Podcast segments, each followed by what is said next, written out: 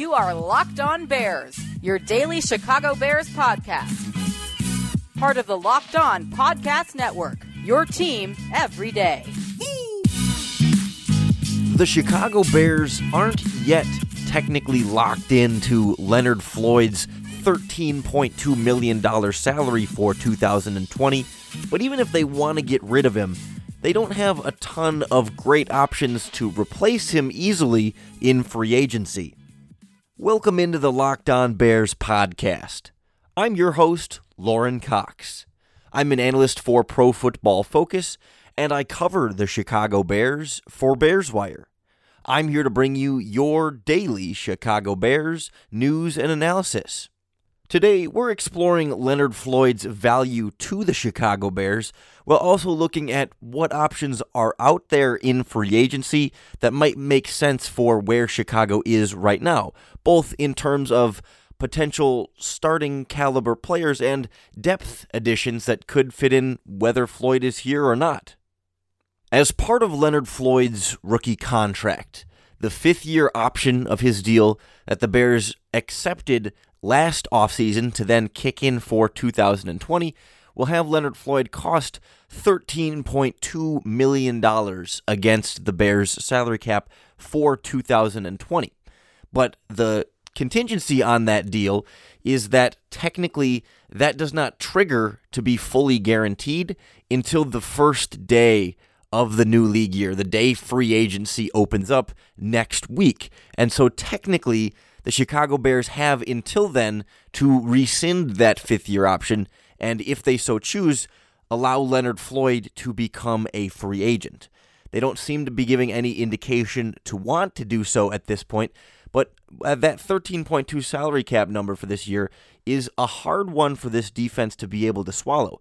As far as outside linebackers go in the NFL, that will make Leonard Floyd the sixth highest paid outside linebacker in terms of salary cap hit this upcoming season. That is, of course, before we get all of the new free agent deals, so that could likely sort of bump him down a few rungs, but you left with the Bears with the number one at the position with Khalil Mack, and currently the number six, and likely to at least sort of be remain in that top ten.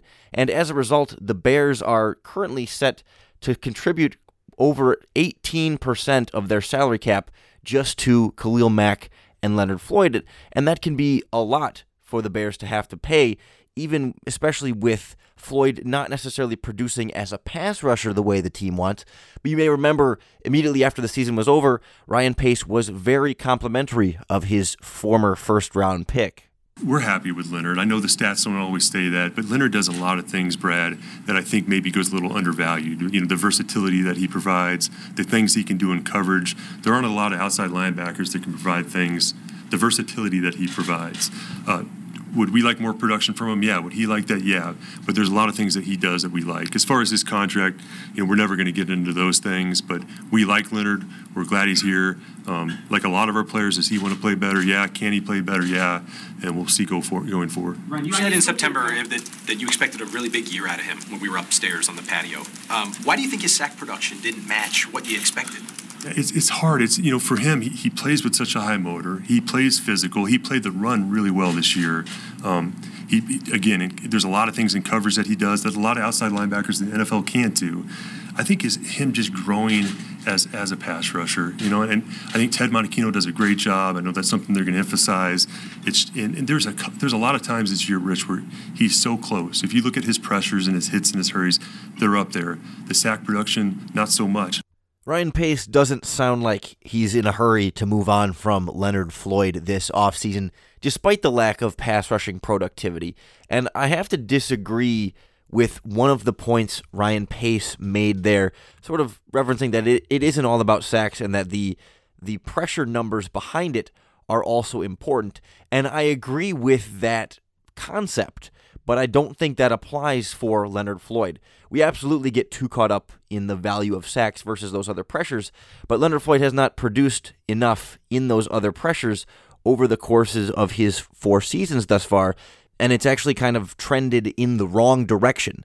That across his four seasons, his rookie season, he had 36 total pressures In 2017, it was also 36, and then the last two years have each been 39. So 36, 36, 39, and 39. But his number of pass rush snaps in each of those seasons has also gone up. So 267 to 276 to 467 to 442.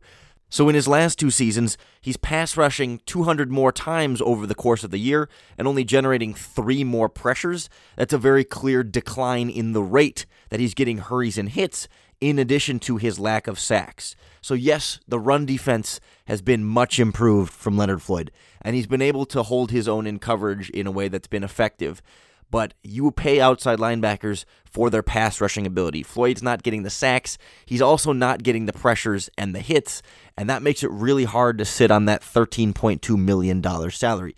Like on the open market, he would not be worth $13.2 million right now. But if the Bears were to release him, all of a sudden you have a pretty big hole that you need to fill at outside linebacker. And the Bears are already a little bit low on pass rushing depth right now with some free agent vacancies there. Aaron Lynch set to be a free agent, Isaiah Irving set to be a free agent, and it just generally being a deficiency on the roster.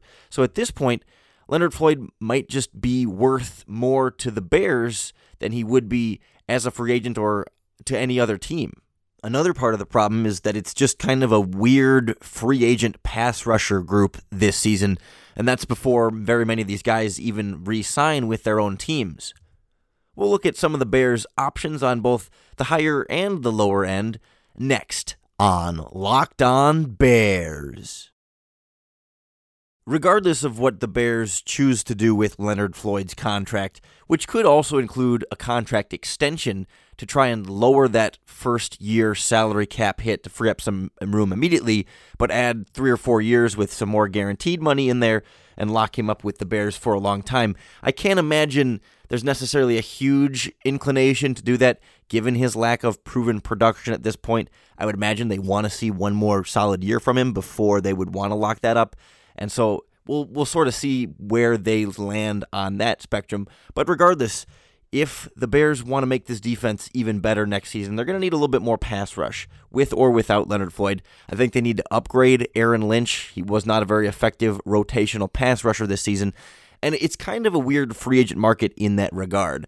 That I think you have some really intriguing names at the top in terms of like the really expensive ones that are just going to be out of the Bears' price range regardless. Jadeveon Clowney, Everson Griffen, Dante Fowler, you know, Robert Quinn. The list the list goes on. There's a lot of there, there's a decent crop of those expensive pass rushers this season that's just going to be out of the Bears' price range, but there's not a lot of like middle class. You know, like it's top heavy, but it's not deep in that regard. And I think it's going to be interesting for the Bears to try and navigate if they want to try and find that rotational type guy. I think there's a few names that stick out as potential sleeper options, not guys that are necessarily coming off as big guaranteed starters from their last teams, but maybe other rotational guys that could find a little role in Chicago and ultimately produce in a way that fits well with what the Bears are looking for.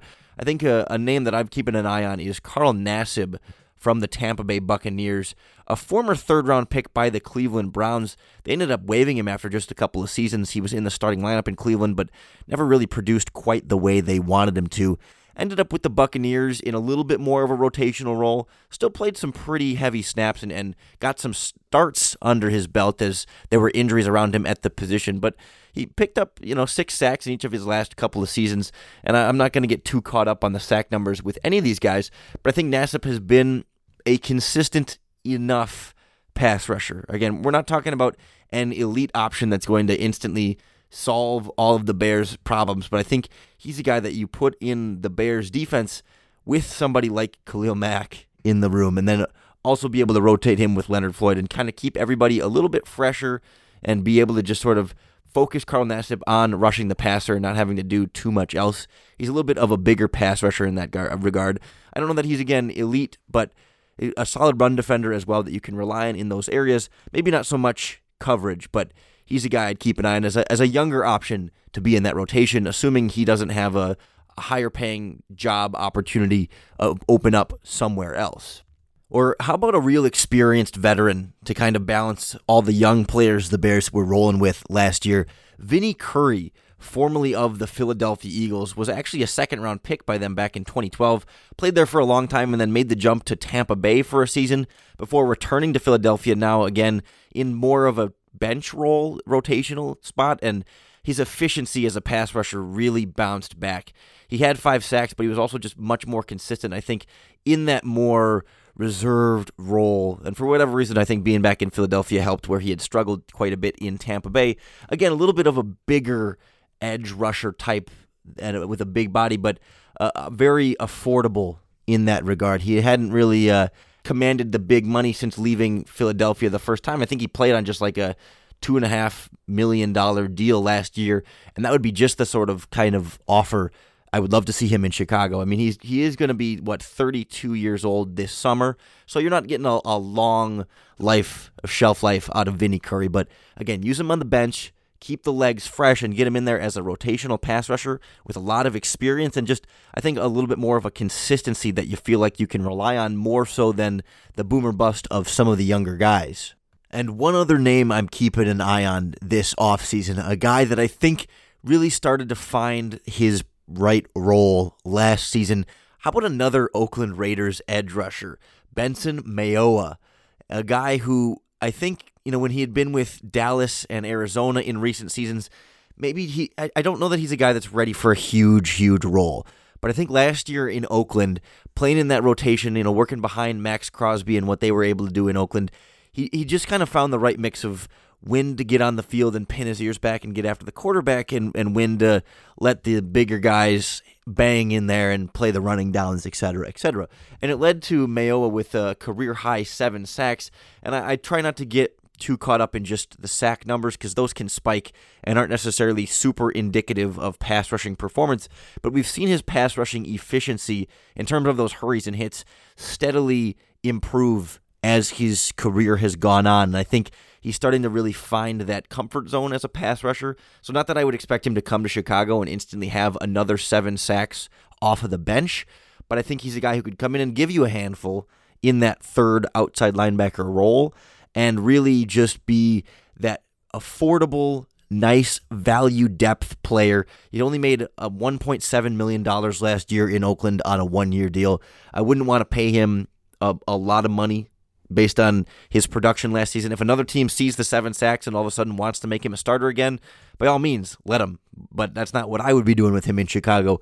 I would slow it down. I would keep him keep him kind of fresh, keep him isolated, have some packages for him, some different stunts and twists to get him and everybody else involved and make him, I think, a a more exciting and just overall better replacement for somebody like Aaron Lynch in the rotation. And then you can still have the likes of James Vaughters or Isaiah Irving in there as well. But at least feel like with Benson Mayowa, you have something a little bit more reliable you can fall back on and have him out there in case Floyd falters or has another injury or Khalil Mack starts to get into one of his slumps. Mayo is a guy who's proven over a couple of different seasons that he can produce sacks, and it's just a matter of finding the right role and seeing how much you can get out of him. So those to me are a little bit more of the affordable, cheaper end of the free agent spectrum for a pass rushing position. But if the Bears really want to go all in and make a little bit more of an upgrade without having to necessarily shell out the big bucks, but maybe get a little bit creative with a couple of veteran options, there's some guys that maybe a little bit more risk involved in these types of deals, but the payoff could be just what this Bears defense needs to get that pass rush really back to elite levels. We'll look at some more bigger names, but not necessarily the most expensive ones, next on Locked On Bears. I can't help but feel like Leonard Floyd's pass rushing productivity could even be improved a little bit by having him play fewer snaps overall and just be able to focus a little bit more on the pass rush. He actually played the ninth most snaps of any edge rusher last year in the NFL.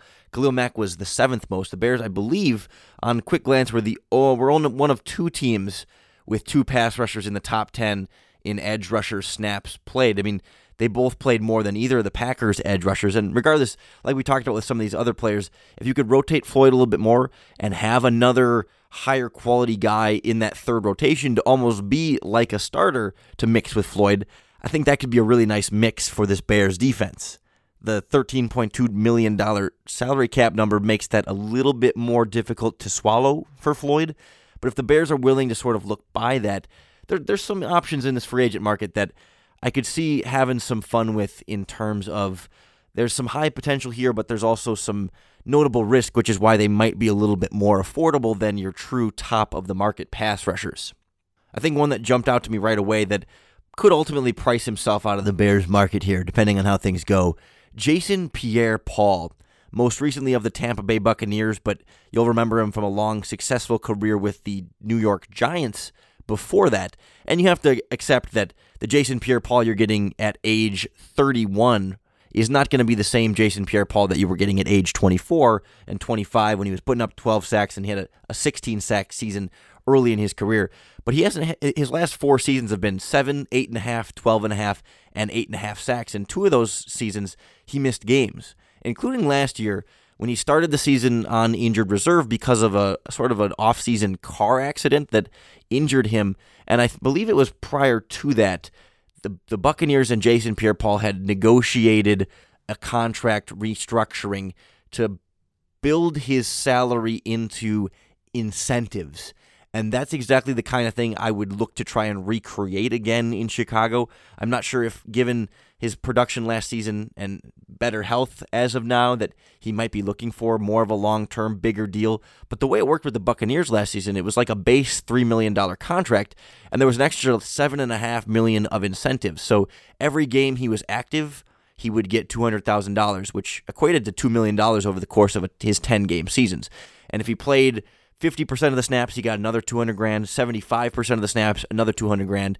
And then if he hit eight sacks, he got 500 grand. And if he had hit 10 sacks, they would have thrown on another million dollars. So we ended up hitting quite a few of those benchmarks. Not quite the 10 sack season, but that'd be an interesting thing for the Bears to work out with Pierre Paul or maybe another one of these pass rushers as we go through a few of them where you say, okay, we'll give you a certain base salary, you know, three or four million dollars, something respectable. And then if you produce, you will get paid. And if you don't produce, then we as a team are protected from investing a bunch of money in a player. Like if, if Pierre Paul had gotten hurt again during the season, he's not getting those incentives. Or if his production just tailed off because he's getting over 30, he's not getting any of that money. And, and so the Buccaneers would have been protected. That would be a great type of a setup for the Bears, rotating him in with Floyd and, and Mack, that you can get Pierre Paul some decent snaps. And if he's getting after the quarterback, he's getting paid. And if he's not, well, you're safe and you know you, you've got him in a role where you don't need him to necessarily dominate but it sure would be nice if you could get that high level pass rush protection from Jason Pierre Paul but if not JPP I think the same kind of structure would be absolutely perfect for another big name pass rusher with some injury concerns and some real ups and downs. Ezekiel Ziggy Ansah the former Detroit Lions first round pick. He spent the last two seasons he spent last season with the Seattle Seahawks and as you know through his career with the Lions, in 2015 he had 14 and a half sacks. The next year it was 2 sacks. The following year it was 12 sacks. And then the last two seasons he's had injuries, but we've seen these sort of like spike up, spike down, spike up, spike down and then injury, injury the last couple years. There's obviously a high ceiling there and a low floor there now that he he'll turn 31 in May. So he's not a guy I want to invest a bunch of guaranteed money or a long term deal in. But if you could structure something similar to Jason Pierre Paul, where you say, you know what, Ziggy, if you go get another 12 sacks, we'll give you, a you know, a $10 million over the course of the season. But if you give us another two sack season, you're only going to get the three or four that you're guaranteed in the base salary. So, and, you know, you can put per game bonuses in there if he can stay healthy. But that would be like the perfect kind of structure for somebody like Ansah, where pay as you go, pay as pay for play, and and hope that you can get that production that he's been great with. And if you get a dud season, you protect yourself financially with something like that. I think it's hard to get players to agree to that, but Ansah seems like the kind of career arc that's the perfect trajectory for it. And one other name I think we should keep an eye on, mainly for the Chuck Pagano connection. Edge rusher Jabaal Sheard, of course, from the Indianapolis Colts. He and Pagano were together in 2017, and since then, he's still been a starter in that Colts front seven, but I wonder if now, about to turn 31 this offseason, if this will be the year when he doesn't there, there's no longer a starting role available for Jabaal Sheard around the NFL as teams look to go younger and I mean as a pass rusher his production has never been elite, right? His last three seasons in Indianapolis, five and a half sacks, five and a half sacks, four and a half sacks. And along with those, he's been able to generate a decent amount of pressure in terms of hits and hurries. The, the sacks don't tell the whole story there for Sheard. He's been a better pass rusher than those numbers would tell you, but I just wonder if, as teams look to go younger and more explosive there, if this could be the year that Sheard is ready to go into that rotational role. And a team like Chicago, where he could still play a significant number of snaps, even if he's not the quote unquote starter, but really be right up in there with that rotation with Leonard Floyd and now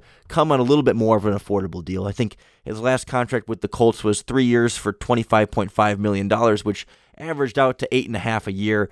I think the Bears are, not quite prepared to pay a third pass rusher that much, but if he comes down to, you know, four, five, maybe six million, but even six feels like a little bit much for where the Bears stand financially. If you could get Sheard to come cheap, to be now more of a bench role, but still a significant contributor, and reunite with Chuck Pagano, he would be a nice fit, I think, in this Bears outside linebacker rotation.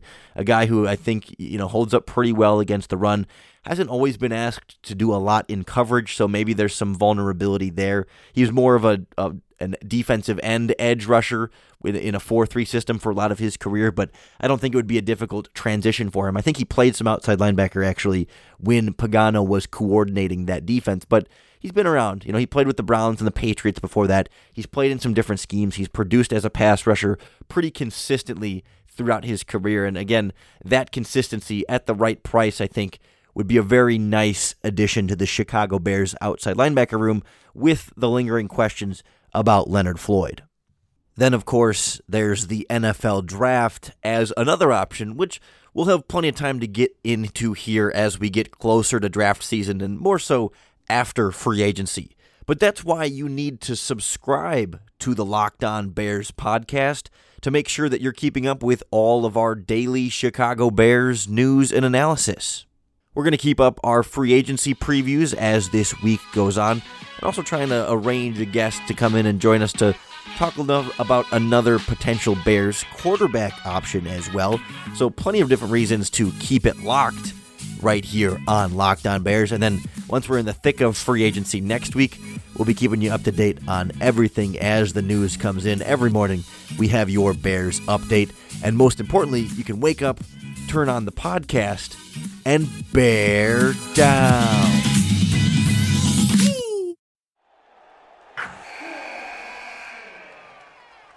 Wilson, you sent the game-winning email at the buzzer, avoiding a 4:55 meeting on everyone's calendar. How did you do it? I got a huge assist from Grammarly, an AI writing partner that helped me make my point. 96% of Grammarly users say that it helps them craft more impactful writing. Would you agree? Grammarly helped adjust my tone to navigate tough work conversations. And it works everywhere I write, so I can quickly communicate effectively. Your teammate used Grammarly to summarize an important document, making a three pointer. How did he do it? It only took one click. When everyone uses Grammarly, everything just makes sense. You made an incredible slam dunk to end the game. The meeting was canceled, and your team will go home champions. Go to grammarly.com slash podcast to download it for free. That's grammarly.com slash podcast. Easier said, done.